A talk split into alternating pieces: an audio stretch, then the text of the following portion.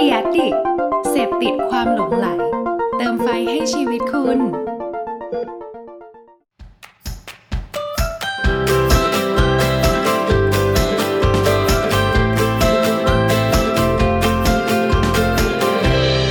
Hanky Biz Podcast สวัสดีค่ะ ยินดีต้อนรับเข้าสู่รายการ Hunky Biz Podcast นะคะ วันนี้ทุกคนก็อยู่กับมุกกุลธิดากันพัทยาค่ะ ช่วงนี้นะคะ เราก็ได้มีโอกาสออกไปกินข้าวที่ร้านอาหารทั้งในแล้วก็นอกห้างกันมากขึ้น ส่วนหนึ่งก็มาจากการที่เราอยากไปดูสถานการณ์นะคะ ว่าตอนนี้ร้านอาหารเป็นยังไงบ้าง เราเห็นการเปลี่ยนแปลงใหม่ๆ ที่เกิดขึ้นมาในช่วงเวลาเพียงแค่แบบไม่กี่เดือนนะคะ หลังจากที่เราเนี่ยเคยไปกินร้านนั้นมาครั้งล่าสุด ซึ่งนั่นก็คือจำนวนพนักงานในร้านลดลง พนักงานในร้านเขาเริ่มทำหลายหน้าที่มากขึ้น ไปจนถึงจุดที่ ไม่ต้องมีพนักงานทำหน้าที่นั้นแล้ว แต่ว่าหน้าที่นั้นนะคะยังคงถูกรันอยู่ ด้วยการมาของระบบที่ใช้เทคโนโลยีเข้ามาช่วยนั่นเองค่ะ และหนึ่งในหน้าที่ที่กำลังจะหายไปนะคะ นั่นก็คือพนักงานรับออเดอร์ค่ะทำไมหน้าที่นี้กำลังจะถูกแทนที่ด้วยตัวระบบทีละนิด มาลองดูกันค่ะ เดิมทีนะคะ ถ้าเราจะสั่งออเดอร์อาหารในแต่ละครั้งเนี่ย เราอาจจะต้องยกมือสั่ง กดกริ่งเรียกพนักงานกลางร้าน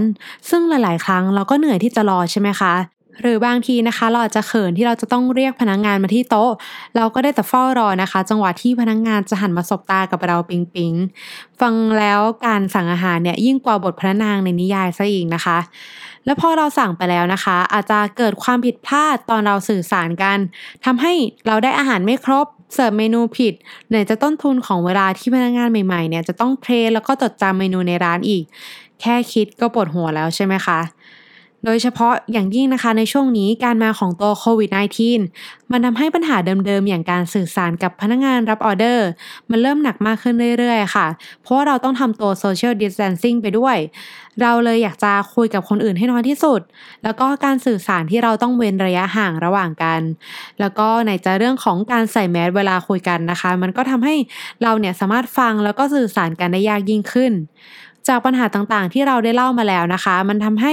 ร้านอาหารขนาดเล็กไปจนถึงขนาดใหญ่ ที่เขาต้องการความรวดเร็ว แล้วก็ควบคุมต้นทุนในเรื่องของคนรวมถึงยังต้องการเพิ่มความแม่นยำในการรับออเดอร์ จึงเริ่มหันมาใช้ตัวระบบรับออเดอร์มากขึ้นเรื่อยๆ วันนี้ค่ะเราเลยอยากจะมาแชร์มุมมองเกี่ยวกับ ยุคที่ร้านอาหารไร้พนักงานรับออเดอร์ ว่ามันจะมีข้อดีข้อเสียยังไงบ้าง ถ้าพร้อมแล้วไปฟังกันเลยค่ะ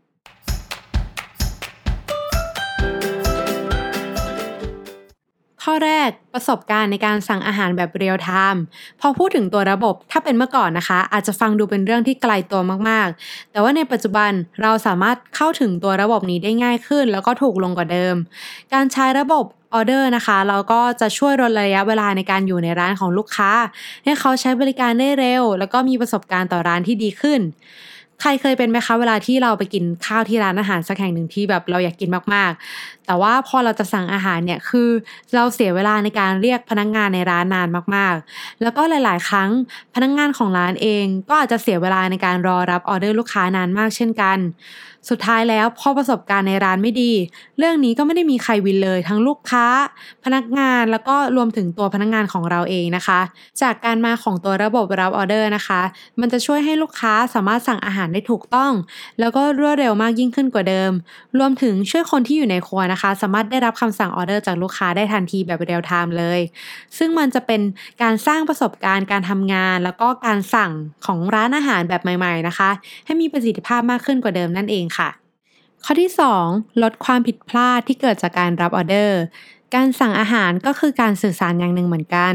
โอกาสที่เราจะเข้าใจไม่ตรงกันก็มีเยอะมาก ทั้งการฟังชื่อเมนู ชื่อลูกค้า เลขโต๊ะจำนวนที่สั่งที่อาจจะผิดพลาดในขั้นตอนไหนก็ได้ มันทำให้การแก้ปัญหาเรื่องของการรับออเดอร์ผิดพลาด ได้ถูกพัฒนามาเรื่อยๆ ตั้งแต่ในอดีตค่ะ โดยอาจจะให้พนักงานของเราทวนออเดอร์ลูกค้าทุกครั้ง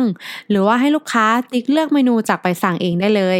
แต่ว่าวิธีการต่างๆที่เราได้เล่ามานะคะ มันก็อาจจะมีช่องโหว่อยู่เยอะเหมือนกัน โดยการที่ร้านมีระบบให้ลูกค้าสามารถสั่งอาหารผ่านมือถือของเขาได้ด้วยตัวเองทันทีที่เขาเข้ามาในร้าน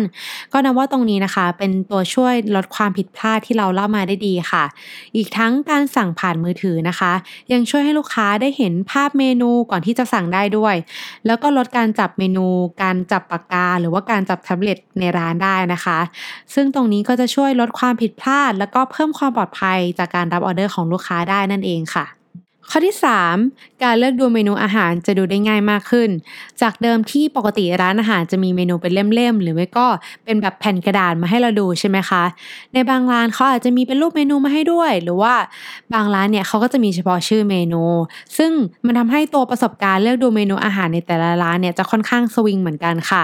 อย่างเวลาร้านจะปรับราคาใหม่ หรือว่าปรับเปลี่ยนเมนูใหม่ในเล่มนะคะ ก็ต้องมานั่งขีดเมนูหรือว่าราคาเก่าๆออกทำให้เล่มเมนูที่เคยดูดี กลับดูเละมากขึ้นเรื่อยๆ แต่ว่าการที่ถ้าสมมติว่าเราเนี่ยยกเมนูมาไว้บนออนไลน์ให้หมด การปรับแก้ไขหรือว่าอัปเดตข้อมูลใหม่ๆ ก็สามารถทำได้ง่าย สะดวกรวดเร็ว แถมไม่ต้องไปออกแบบหรือพิมพ์เล่มเมนูใหม่ ๆ เลยด้วย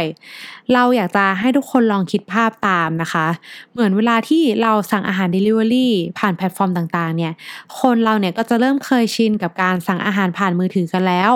ทำให้ตรงนี้เองจะช่วยให้การสั่งอาหารผ่านหน้าร้าน เกิดขึ้นได้ง่าย รวดเร็วแล้วก็ดูดีมากขึ้นกว่าเดิมค่ะ ข้อที่ 4 อาจจะต้องใช้เวลาในการปรับพฤติกรรมการสั่งของลูกค้า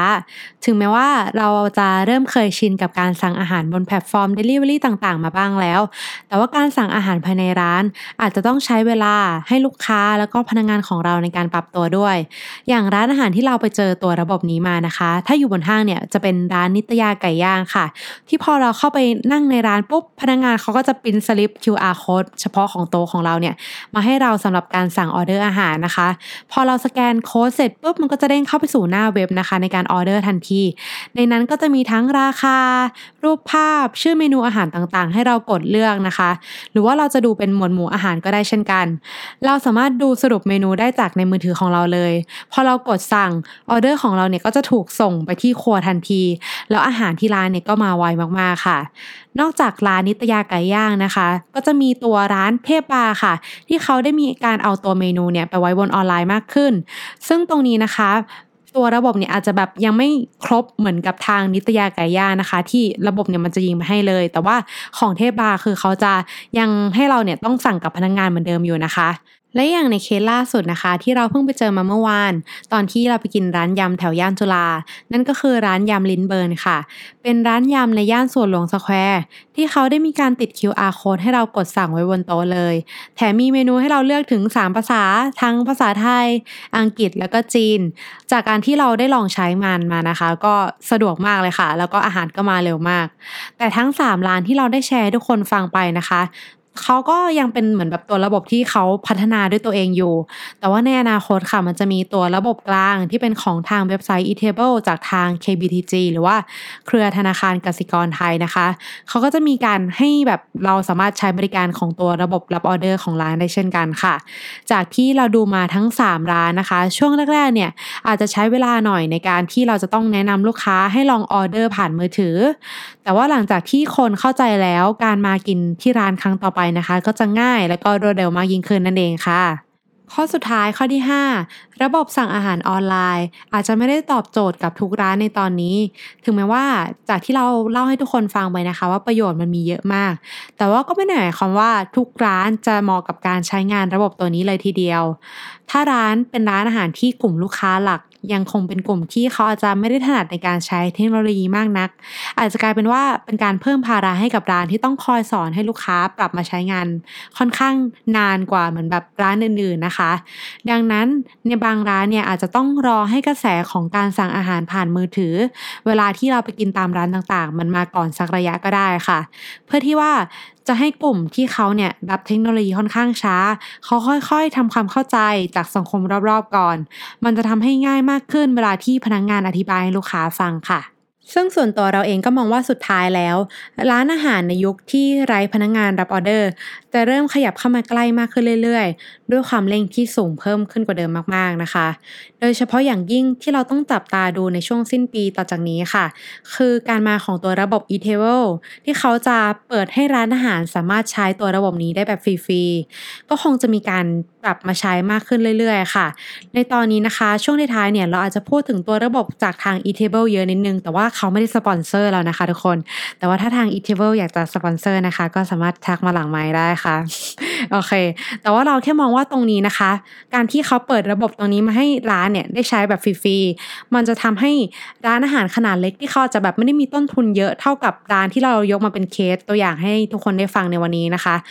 เขาก็จะสามารถเข้าถึงตัวเทคโนโลยีได้มากขึ้น แล้วก็จะเข้ามาปรับการทำงานในร้าน รวมถึงสร้างประสบการณ์ใหม่ ๆ ให้กับลูกค้าได้สะดวกรวดเร็วมากขึ้นกว่าเดิมแน่ๆค่ะ ก็สำหรับใครที่ต้องการติดตามพอดแคสต์ตอนอื่นๆ ของทาง h u n k y Biz Podcast นะคะ ก็สามารถติดตามได้ที่เพจ Facebook h u n k y Biz นะคะ วันนี้ก็ต้องขอตัวลาไปก่อนค่ะ ขอบคุณค่ะ สวัสดีค่ะ